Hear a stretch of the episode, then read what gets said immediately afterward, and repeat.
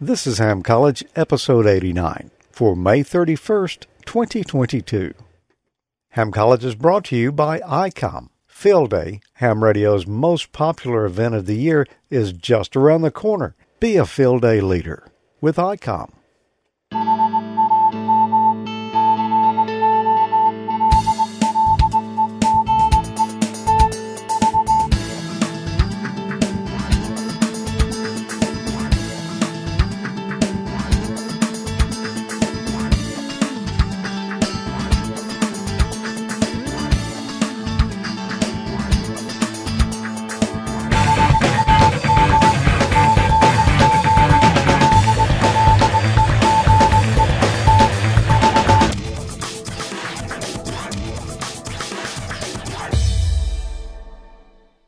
Hi, welcome to another episode of Ham College. I'm Professor Thomas. And I'm Dean Martin. And we're glad to be back with you tonight. We're still studying for the Amateur Extra Exam, and I don't know, we're probably just slightly over halfway through the extra pool. You guys are going to need to study if you're going to take that exam. I mean, sure, we're going to give you all the answers here, but that's only part of the challenge. Yeah. You're going to have to do your part, too. It's hopefully we're helping, though. Yeah, hopefully. Hopefully. You know, we're both extras, so if we can do it. You can do it. Yep. Well, there you go. What did we talk about last time, Dean? I do remember we talked about AND gates and OR gates, so programmable logic stuff. There must have been some other stuff in there, too. Like digital ICs. Yeah, that. And a family of digital IC gates. This stuff on the cheat sheet right here. Yeah. Programmable logic devices, PLDs. And this month, we're going to talk about something completely different. What's that going to be? That's a good question. We're going to talk about, I'm probably going to butcher the word, toroidal and solenoidal inductors, permeability, this is tongue twister night, core material selecting, winding, transformers, and piezoelectric devices. Okay. Wow. You can't say that three times real fast. You could try, but you probably couldn't. So. I can't even say it one time slow, not all of it. Well, what do you say we jump right on in? Let's see. Last time I think you probably took the receiving hit up front. I think I did. So I'll do that this time. Well, I haven't. Seems like a setup. Well, I haven't planned any of this out, so I don't know where the questions are going to fall. Okay. So we'll just have to see. Why should core saturation of an impedance matching transformer be avoided? A, harmonics and distortion could result. B, magnetic flux would increase with frequency. C, RF susceptance would increase. Or D, temporary changes of the core permeability could result. I was just thinking about this a couple of weeks ago. You know, it's one of those things that's on my mind. Guess we're going to clear it up. Yeah. Why should core saturation of an impedance-matching transformer be avoided? Well, the magnetic flux would increase with frequency. That's not it. RF susceptance would increase. No, we're maybe not even talking about an RF transformer here. Temporary changes of the core permeability could result. No, I think the permeability is kind of fixed. So that leaves harmonics and distortion could result. That's going to be my answer. I'm going to say A. What do you think, Dean? The chat room's kind of mixed a little bit between A and B. I don't see anything about flux capacitors, so I'm going to go with A with you. Okay. And it is A. Should have been. Maybe we'll get that flux capacitor question sometime. And the reason I kind of knew this, I do a lot of audio engineering. It's been one of my hobbies for a long time, that and recording music and such. And I know that a lot of the equipment built today is old school stuff. They're recreating some of the classic designs of microphone preamps, compressors and limiters and such. And they are very selective about the transformers that they use in these, to where they, you know, they wouldn't go to, well, not that there's one anymore, but they wouldn't go to Radio Shack and buy a transformer to use in one of these. Yeah, that's why we don't have a Radio Shack anymore. It must be. They would use, you know, some higher dollar transformers, and some of those have a much higher value to them now. Some of those companies are still in business, and it's because of the character to the sound that those transformers will give it. Yeah, some of those transformers are pretty pricey, man, because we were talking about a project one time. I was looking for one, and they were kind of high. Well, I've got an ATC transformer. It's a little sort of a square one that I pulled out of some piece of gear back in the mid-'80s. And I see that thing selling now on eBay for like $70. Wow. I don't know what they were new, but anyhow, so, you know, not that this is audio related, but it's the same thing, impedance matching transformers and harmonics and distortion, which is, in that application, that's a good thing. Mm-hmm. Because they want the harmonics and distortion a lot of times to create a certain sound. But we're not really so much talking about sound here. That's just an effect of it if you oversaturate it. So, question for you. What is the equivalent? Oh. This was a setup. I smell a rat. It feels like it doesn't. I smell a rat. What is the equivalent circuit of a quartz crystal? Is it A, motional inductance, and loss resistance in series, all in parallel with a shunt capacitor representing an electrode and stray capacitances?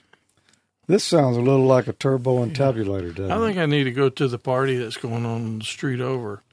B, motional inductance, loss resistance, and a capacitor representing electrode and stray capacitance, all in parallel. C, motional capacitance, motional inductance, loss resistance, and a capacitor representing electrode and stray capacitance, all in series. Lord have mercy. D, motional inductance and loss resistance in series, paralleled with motional capacitance and a capacitor representing electrode and stray capacitance. What is the equivalent circuit of a quartz crystal? I think I just used the quartz crystal. I honestly have absolutely no idea, and I'm so tempted to look at the chat, but I'm not going to. May not help you.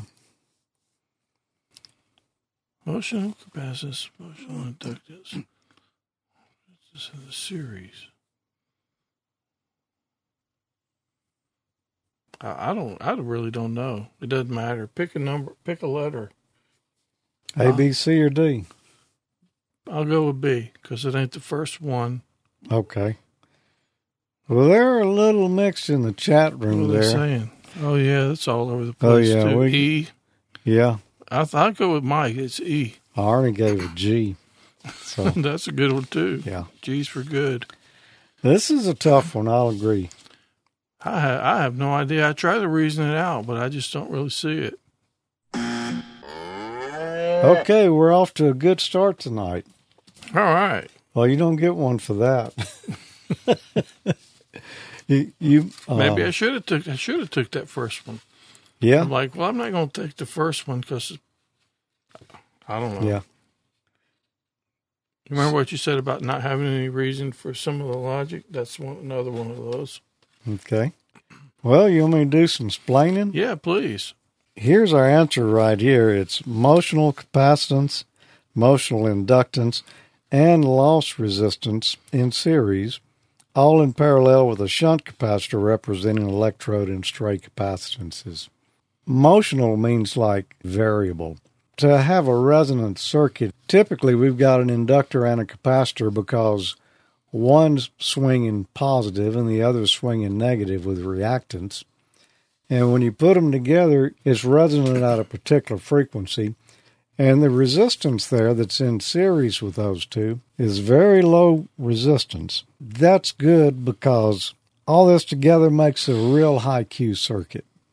If it was a bigger resistor, the Q would be broader. This thing wouldn't resonate right on a particular frequency and hang there like crystals do. The capacitance in parallel with it there, or the shunt capacitance, that's representing the electrodes or the leads to the crystal and any stray capacitances that are in there.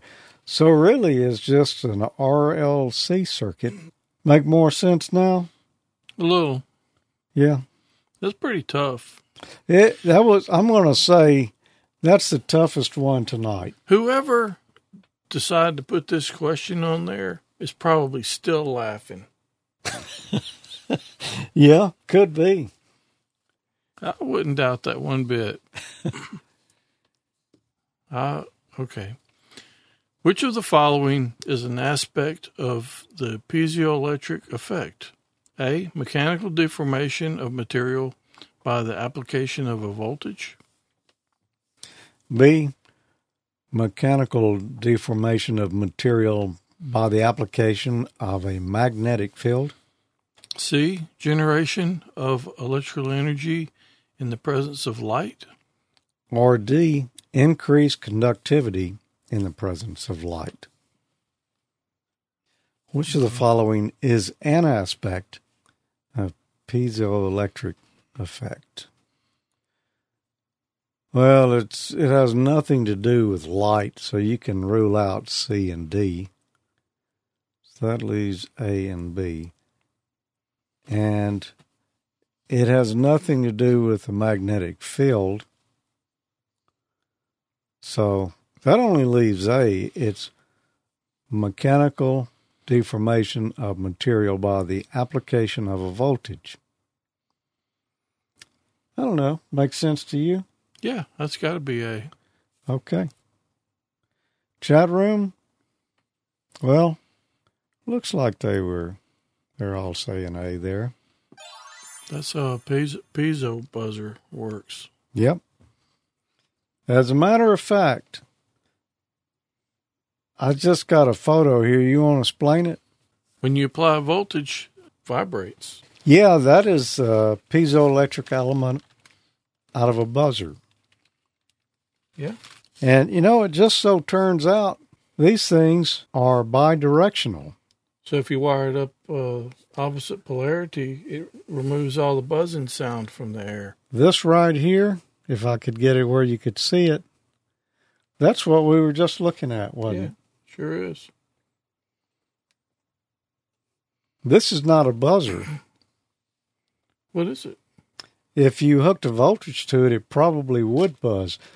Piezoelectric effect is bidirectional. So, this could be used like a contact microphone. If you had it down on a desk or something and you were tapping around, it would pick that sound up. But this particular one right here goes in a set of electronic drums. Oh, interesting. And I got... I'm actually replacing some parts in mine. This is this little black object right here. This little cone is like a spongy rubber. And the head of the drum, mine have mesh heads in it, but this sits up under and contacts the head of the drum. And the piezo element sits right up under it. So whenever you strike the head, this gets the pressure of it, It transfers that shock down into the piezo. It generates an electrical signal, which goes out as a trigger. So this is a drum trigger right here. This is what it is, but it's also a buzzer. Could be. Interesting. It's the same device. Which materials are commonly used as a core in an inductor? Is it A, polystyrene and polyethylene? B, ferrite and brass? C, Teflon and Delrin? Or D, cobalt and aluminum? Which materials are commonly used as a core in an inductor? I'm going to go ahead and go straight for the throat there and go with B, ferrite and brass. You didn't fool around on that one. No. It's probably wrong, but I don't think so. Well, that's what all the chat room's saying. Well, then we'll all be wrong together. I'm going to agree with you. And it is. Here you go. All right. I totally redeemed myself. Polystyrene and polyethylene are insulators. Yeah, that wouldn't make a good one. I wouldn't think so. Teflon and Delrin, I don't remember what Delrin is, but I think that's an insulator too. Yeah, Teflon is. Teflon definitely is. Cobalt and aluminum. Well, I just kind of, aluminum's doesn't have the right properties. I'm not sure about cobalt, but yeah, ferrite and brass. Yeah, I know for sure ferrite. So I think brass. And actually, a ferrite has a high permeability. Brass has a negative permeability. So between the two, they can come up with just the right combination to get the inductance or the permeability that they need in that inductor. Oh. So that's why, that's why you find ferrite and also brass typically on inductors that are adjustable, like in an old radio or something. The core, where the coil's wrapped around, that'll be ferrite, and the slug that goes down in it, brass. Oh. Because when you screw that brass down there, it changes the inductance. Interesting. Yeah, a good combination. I didn't really know that until I got to studying up on it, because I had to come up with some kind of explanation. That's a good one. It is interesting. Yeah. Stuff you just don't really think about.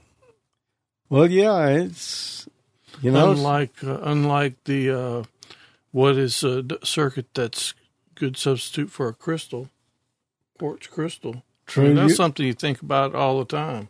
No, well, maybe not all the time. Maybe not. What is one reason for using ferrite cores rather than powdered iron in an inductor? A, ferrite toroids generally have lower initial permeability. B, ferrite toroids generally have better temperature stability. C, ferrite toroids generally require fewer turns to produce a given inductance value. Or D, ferrite toroids are easier to use with surface mount technology. What is one reason for using ferrite cores rather than powdered iron in an inductor? Well, they've been using ferrite since way before we had surface mount technology, so I know it's not D. Let's see. Ferrite toroids generally have low initial permeability. No, you would want a higher permeability, or else you got to have a bigger one. Ferrite toroids generally have better temperature stability than powdered iron. No, I don't think so. I believe there's one that really just kind of jumps out and says, pick me, and that's C. Ferrite Toll roads generally require fewer turns to produce a given inductance value. That makes sense. Sounds like a plus. Yeah. That's what they're all saying over in the chat room, and we know how smart they are. Top notch. Top notch. All right, and I think, let me see where we are. Oh, we got another one here. Oh, we didn't run out? We hadn't run out yet. We're getting close. But there's no more emotional inductance or capacitance tonight. I don't think. Emotional or emotional? Either. Either. Yeah. It could get kind of emotional there with one of them questions. What core material property determines the inductance of an inductor? A, thermal impedance. B, resistance. C, reactivity. Or D, permeability. Well, material determines the inductance of an inductor.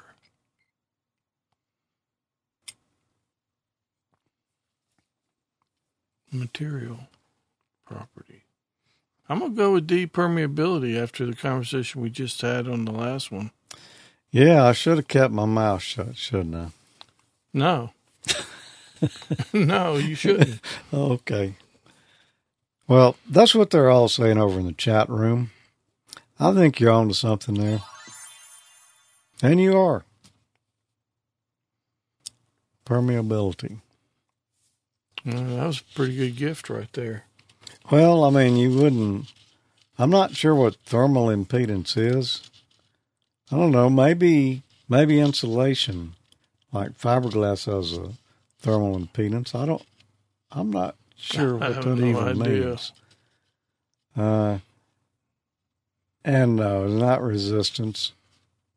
Reactivity, I could think maybe you'd go that way, but no, it's permeability. Permeability. I don't say that right, but I never have. Well, after that, we're almost halfway through. Okay. What do you say we take a break? Go to the party next door? Well, that, while the audience enjoys some classic entertainment. Oh, sounds great. As you may have noticed, in the past few years, high-frequency ham radio beam antennas have not only become more complex, but also far more narrow in beam width. Some claim to be as narrow as 4 to 5 degrees, with a front-to-back ratio of 30 dB or more. This in turn requires a more accurate rotor and pointing device, one that can swing a very heavy multiband Yagi from east to west in record-setting time, yet be able to stop on a dime without permitting any antenna motion, even in gale force winds. Well, down under in windy Perth, Australia, a company known as TwistAtenna has been doing research aimed at producing a new antenna pointing system, one that not only minimizes power consumption, but is also capable of automatically synchronizing up to 360 cardinal grammeters for exact antenna orientation. And while it's taken a bit of time to contort, now it's here. Meet the maker of the TwistAtenna Model 1-4-2012 Contest and DX Rotor System. To be quite candid, the only really new principle involved is that instead of rotational power being generated by the relative motion of conductors and fluxes, in the turboencabulator contest and DX rotor system, motion is produced by the medial interaction of magnetoreluctance and capacitive directivity. During the initial design phase, the concept was to use a base plate of free famulated amulite surmounted by a malleable logarithmic casing attached in such a way that the two spurving bearings ran in a direct line with the parametric fan. This meant offsetting the rotor from the tower by 36 to 40 inches. Not a good idea for installation in small city lots in crowded urban areas. Now, however, after several years of research and development, the final design stage consists of 6 hydrocopic marzul vanes fitted to an amberfescent lunar wane shaft made of titanium alloy to prevent any side fumbling, and there's no need to offset it from the tower centerline. The main traction winding is of the normal lotus odaltoid type, placed in a panoramic semi-bulloid slot of the stator.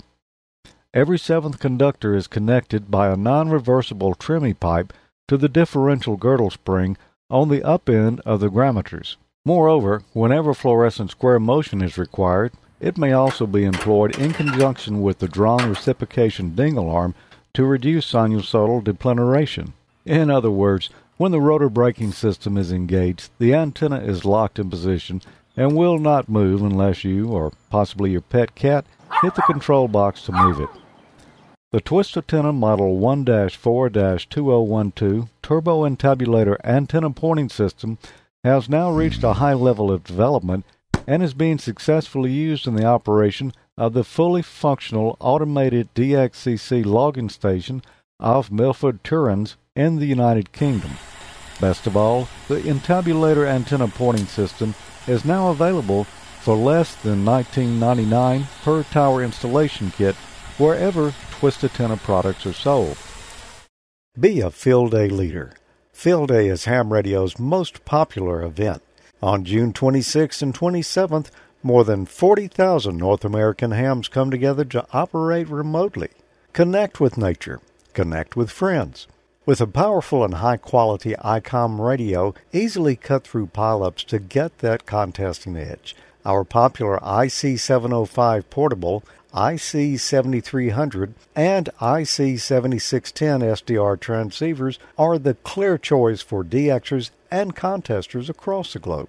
The IC705 is the perfect transceiver for hams who enjoy both the great indoors and outdoors on Field Day. Features and functionalities at the tips of your fingers in a portable package covering HF 6 meters, 2 meters, and 70 centimeters. And it weighs in at just under 2 pounds. 4.3-inch color touchscreen with live band scope and waterfall. 5 watts with BP272, 10 watts with external 13.8 volt DC. Single sideband CW, AM, FM, as well as full D-Star functions. The IC7300 is a high-performance innovative HF transceiver with a compact design that will far exceed your expectations.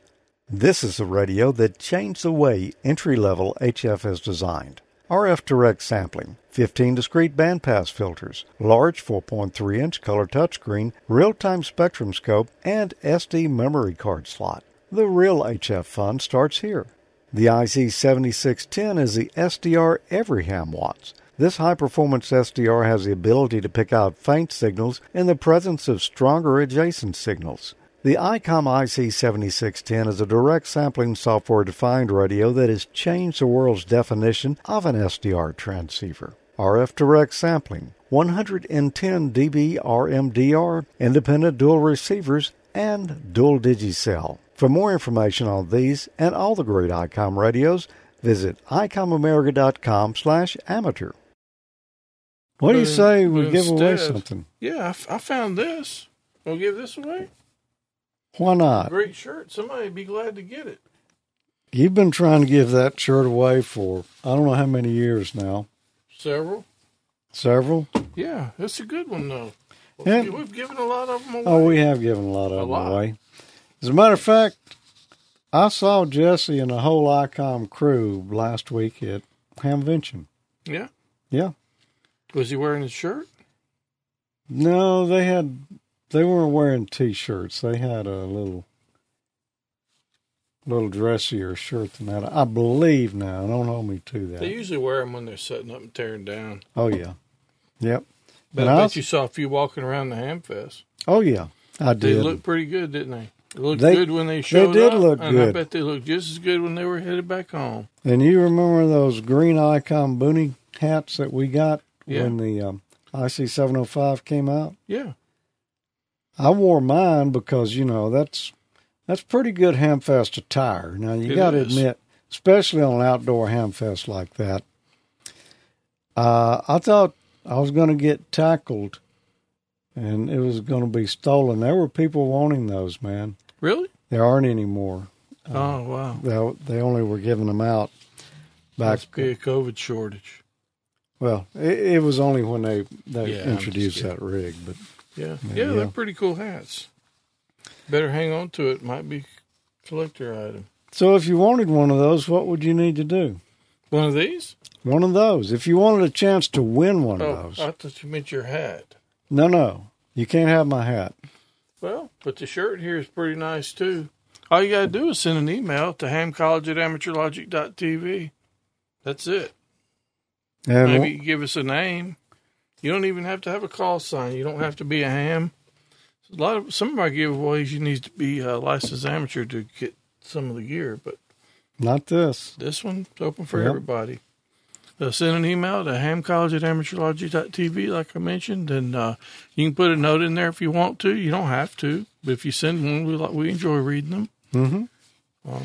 So, also, if you happen to not be the one that wins this time, be sure and send your name back in for next month, because we clear the queue out after the drawing's been made, so it starts over fresh. And the drawing was made right before the show tonight, and I've already cleared the queue out, so send them on this way. Send them on. I chose a random number. Who's the random winner? And the random winner this month, if I can read it here, Russ Clavid. Awesome. And he actually, put, 2 sentences. We don't always get that kind of response. Nope. He said, "Gents, thanks for Ham College. In part, it helped me pass my extra class this month. N1HVX. Well, congratulations, Russ. Awesome. Yeah, congrats. And remember we said earlier we hoped it was helping somebody? There you go. Yep. Another happy customer. Yep. And you notice he said, thanks in part. Or in part, it helped me pass. You know,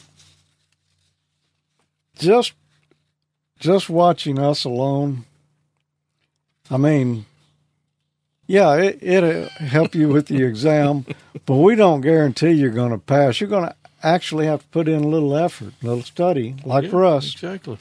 And you, too, could be an amateur extra. And double congratulations. Once on passing your exam. And they'll be in touch with you to get your size information and your shipping information for your shirt. Yep. And once for being the best-dressed ham at the Next Ham Fest. There you go. Coming and going. Coming and going. All right, we got a few more questions here to go. Well, I think we got as many as we'd already done and maybe one more. What is the current in the primary windings of a transformer called if no load is attached to the secondary? A, magnetizing current. B, direct current. C, excitation current. Or D, stabilizing current. What is current in the primary winding of a transformer called if no load is attached to the secondary? Well, I don't think it would be called a stabilizing current, starting at the bottom. And excitation current? No, not really, because nothing's connected, so it's not exciting anything. Direct current? No, transformers don't pass DC, so you're probably not putting DC across the primary of a transformer. Wouldn't be any point in it anyway. So that leaves magnetizing current. And if you think about it, the primary winding of a transformer. The electromagnet. Yep. It's an electromagnet. If nothing's hooked to the secondary, then you're just sitting there creating a magnetic field or magnetic current. It makes sense. I think that's what it is. What's the chat room saying? Several things. Oh, okay. So we may not be right. Excitation current seems plausible, but it's not the answer. It's magnetizing current. So it makes sense. Yeah. And, you know, I go over these. I gotta get them put into the computer here, mm-hmm. along with the answers. So some of them, well, I always look at it and try to get the right answers before I look and see what the answer is to mark it there in yellow. Mm-hmm. I was thinking excitation current on this one. Really? Yeah, and I noticed that came up in the chat room. So there we go. We got an even score. We're going back to honesty. But I didn't say it. And if I was looking at the chat room, I mean, that was a popular answer. It was. Yep. I mean, I could see how someone could think that was it. Well, yeah. But it's not. So. But if you think about it, it is exactly an electromagnet. Well, yeah. Yeah, because just don't think about secondary, and that's what you got. Mm-hmm.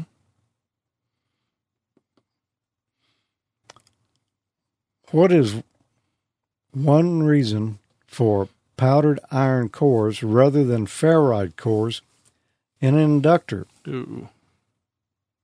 A, powdered iron cores generally have greater initial permeability. B, powdered iron cores generally maintain their characteristics at higher currents.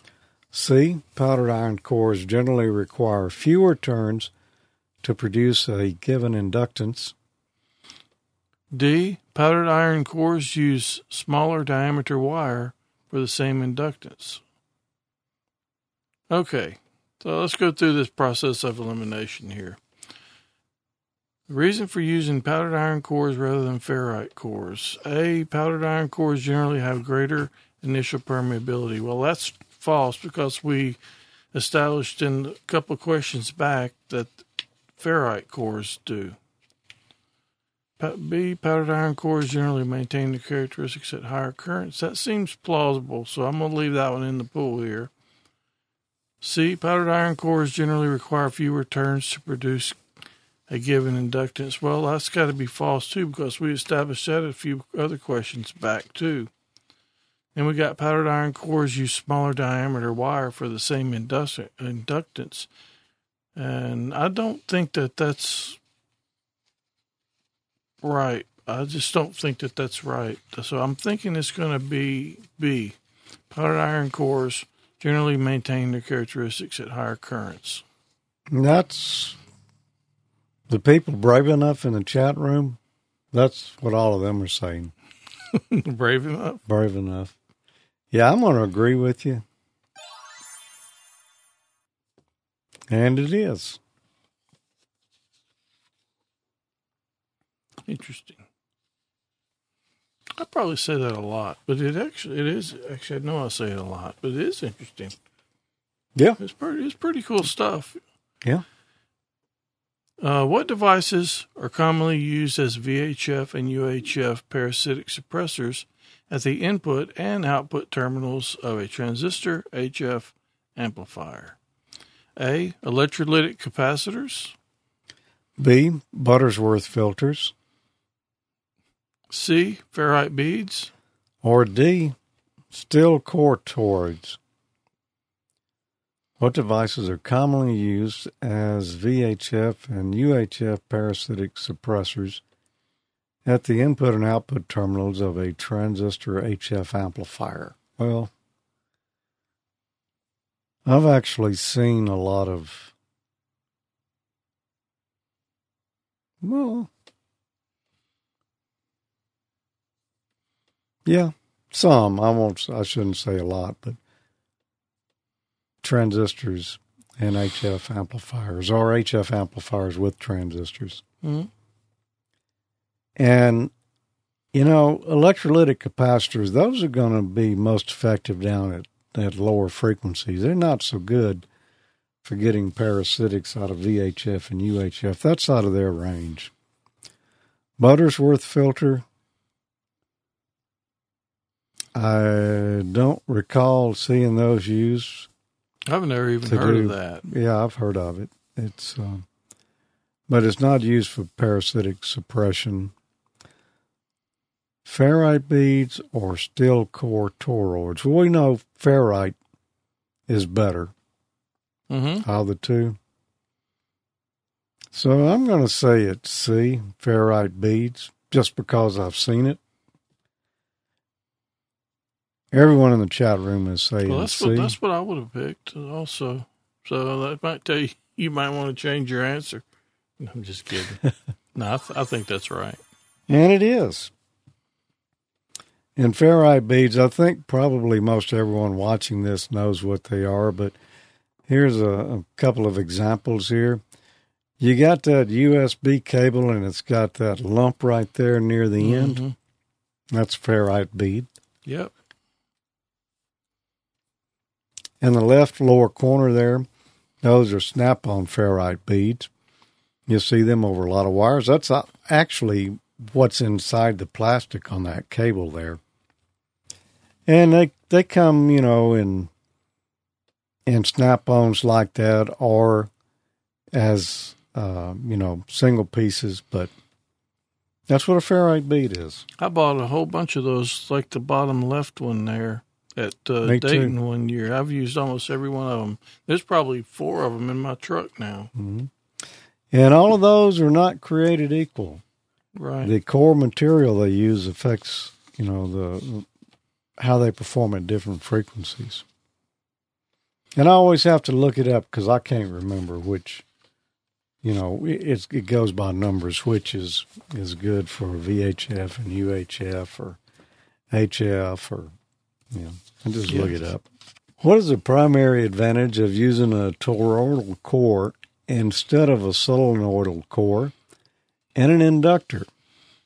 A, toroidal cores confine most of the magnetic field inside the core material. B, toroidal cores make it easier to couple the magnetic energy into other components. C, toroidal cores exhibit greater hysteresis. Or D, toroidal cores have lower Q characteristics. A, toroidal cores confine most of the magnetic field within the core material. Well, they make chokes out of them. That seems like a pretty good thing for that. I'm going to go with A, because I think that's why they work for chokes. A, toroidal cores confine most of the magnetic field within the core material. So yeah. That helps keep it from passing. I think that makes sense, along with everyone else in the chat room. For what that's worth. Mm. Well, there you go. And if you think about it, you know, you got the circular, the toroidal core there. And, yeah, you could see how that would confine most of the magnetic field inside the core material. Yeah. Or if it was a solenoid, you know, or a straight, you know, wound inductor or core, you could see the end of that magnetism like a, you know, electromagnet. I've got a couple of examples here. In the lower right-hand corner, toroidal inductors there. On the left-hand side, well, that's a toroidal transformer.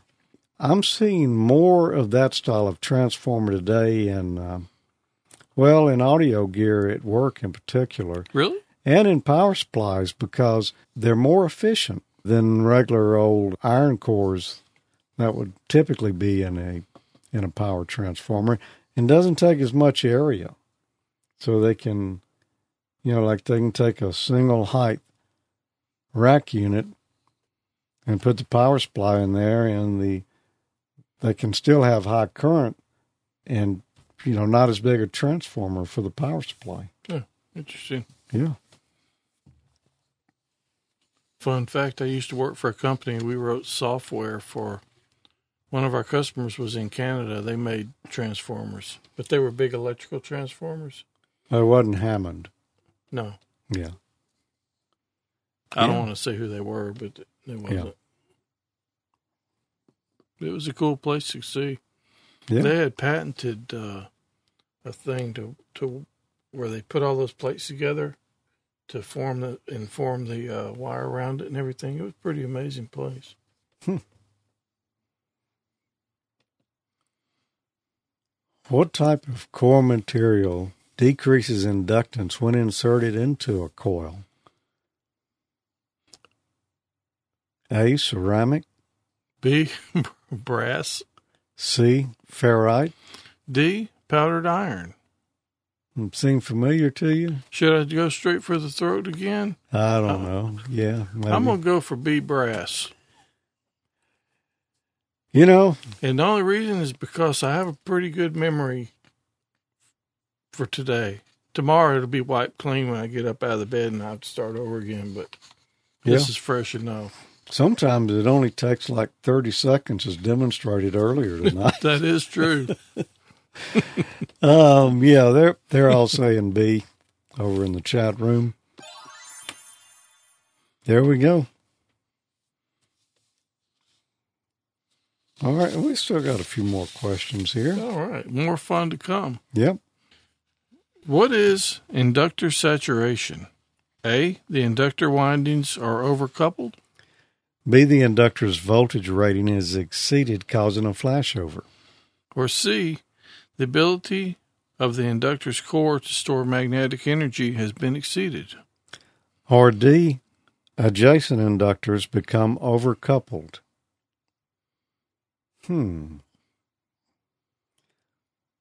What is inductor saturation?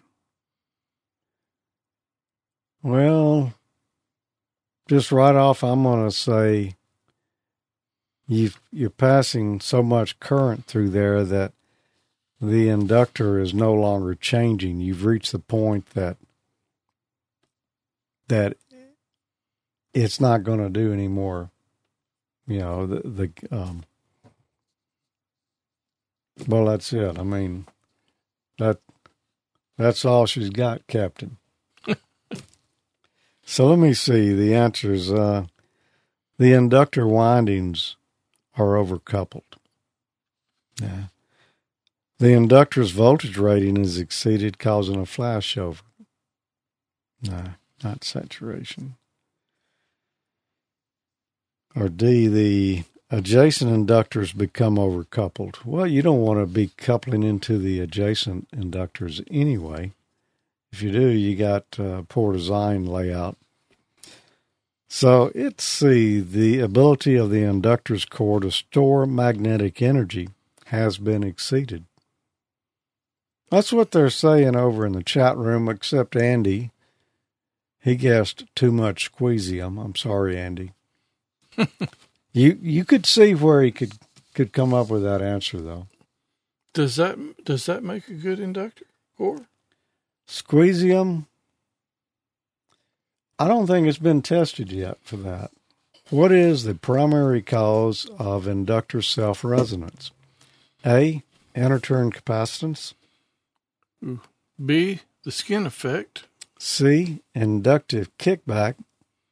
Or D, nonlinear core hysteresis, if that's how you pronounce that. Close enough. Hysteresis is how I would be tempted. No, that's not it. Primary cause of inductor self-resonance. Inner turn capacitance. I don't think it's the skin effect. And I've never heard of inductance kickback. That might be a thing, but I've never heard of it. I don't even know what that is. So I'm going with A, inner turn capacitance. I'm going to agree with you along with everyone else in the chat room. Ah. Inner turn capacitance. And you know, here's the key on this one. They're talking about self-resonance. In other words, the inductor is resonant with itself, and we mentioned earlier that in a resonant circuit, typically you could have an inductor and a capacitor, and the two are resonant at a particular frequency. Mm-hmm. If you change either one, it's going to change that frequency. So if you got inductance and capacitance, you got a resonant circuit. So there. Interesting. Yeah. And that's all I got to say about that. So that was the last of them, huh? For this month. For this month. That's all in section E6D. Cool. Wasn't too bad. No, it wasn't. I missed one of them. One of them was pretty nasty. Yeah, fortunately that one fell on you, so it didn't affect me. I'm still saying that was rigged. It wasn't. It really wasn't. No, it doesn't matter anyway. I'll take one for the team. It don't matter. Yeah. Well, that was a tough one. Yeah, I had no clue. I didn't even see any way to reason that out. Yeah. If you was thinking about the normal Lotus Ortal Toad method or whatever it was on the turboencabulator, that's what it sounded like. I mean, it was just, yeah, kind of crazy. Very much. How many questions are left in the pool? I don't know, Arnie. Let's see. Yeah, we're about halfway through, Arnie. Maybe a little more. Maybe a little less. What do you think? Oh. Yeah, actually it is a little less. Yeah, there's other stuff in the back of the book here, though. So, you know, if you strip all that out. It's probably about halfway. Yeah. About halfway, yeah, this much. So there's plenty more fun to go. Plenty more fun where that came from. Yep. So, I guess before we get out of here, we ought to mention a couple of things. Like what? Just two. Well, like, for instance, what do you do every Tuesday night, Tommy? Except for this past Tuesday. And maybe this coming Tuesday. And maybe this coming one, yes. Generally, I listen to the Amateur Logic Sound Check Net. Not only do I listen, I actually check in on it. Sometimes it goes so far as to be one of the ones to call the net. Net control operator. Yeah. We have that every Tuesday night, as you can see, at 8 p.m. Central, 100 UTC. A lot of modes connected together, pretty much all of the digital modes, and some analog ones connected through Echolink. We always have a question, and it keeps things kind of interesting. It's been a lot of fun. And Arnie was asking in the chat room over there, when does the current pool expire? Well, Arnie, you've got 2 years and a month. Exactly. So this pool is about aged about half, which is about where we are. Yeah. And if we see we're not going to make it in time, we'll start throwing some extras. Start doing some extra ones. On through there. All right. One other thing we want to mention, and that is, if you just want to find out what's going on throughout the month, well, you know, we have posts here and there on our Ham College Society and Amateur Logic. And actually, Amateur Logic's a little more active on that. Mm-hmm. Facebook.com/groups/Ham College or /Amateur Logic. Yeah. We're on Twitter also. Follow us at Ham College or at Amateur Logic. MeWe.com/join/Ham College or /Amateur Logic. And we've got anti-social media, kind of. Not sure what you call it. It's more like a mail list, but we've got Groups.io. So groups.io/g/Amateur Logic. And if you're not a Facebook or Twitter or MeWe person and you just want to get the notifications via email, that's the one that's for you. Yeah, we only ever send out anything on there when we're letting you know about a live stream coming up, when a new show has been posted, or, you know, when there's going to be a net. Yeah, that's generally it. There's not a lot of chit-chat on there. Occasionally something here and there, but you won't get spammed from it. Yeah. It's mostly just, you know, notifications, hey, an event's coming up. And, you know, you can help us out here. If you like Ham College or Amateur Logic, when you watch, click the like button and also share with your friends. Let them know about the shows. And we really appreciate it. It helps us out. Oh, it definitely does. Yep. Comments are welcome as well. Yep. So we thank you for being here with us this month for another Ham College. We'll be back at the end of June for the next episode. And we'll be back around the middle of June for the next Amateur Logic. And that's going to be, what date will that be? Probably June the 17th. Sound about right to you? 10th or the 17th. 10th or 17th. So there you go. Subscribe to the social medias to get those. Yeah. I know it won't be the 10th because I got something going on. Well, then it'll be the 17th then. Okay. So we'll see you then. All right. 7-3, everybody.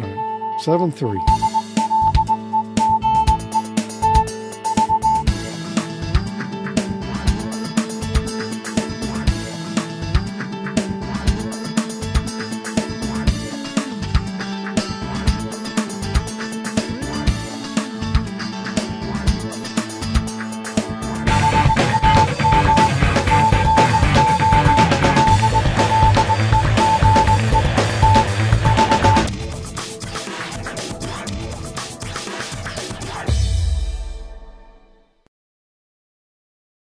Good evening, everyone. Welcome to another episode of Ham College. I'm Professor Thomas. Let me, what if I say that and come out behind the dark screen? Yeah, come out from behind the curtain. We're still studying on the amateur logic. There's your blooper.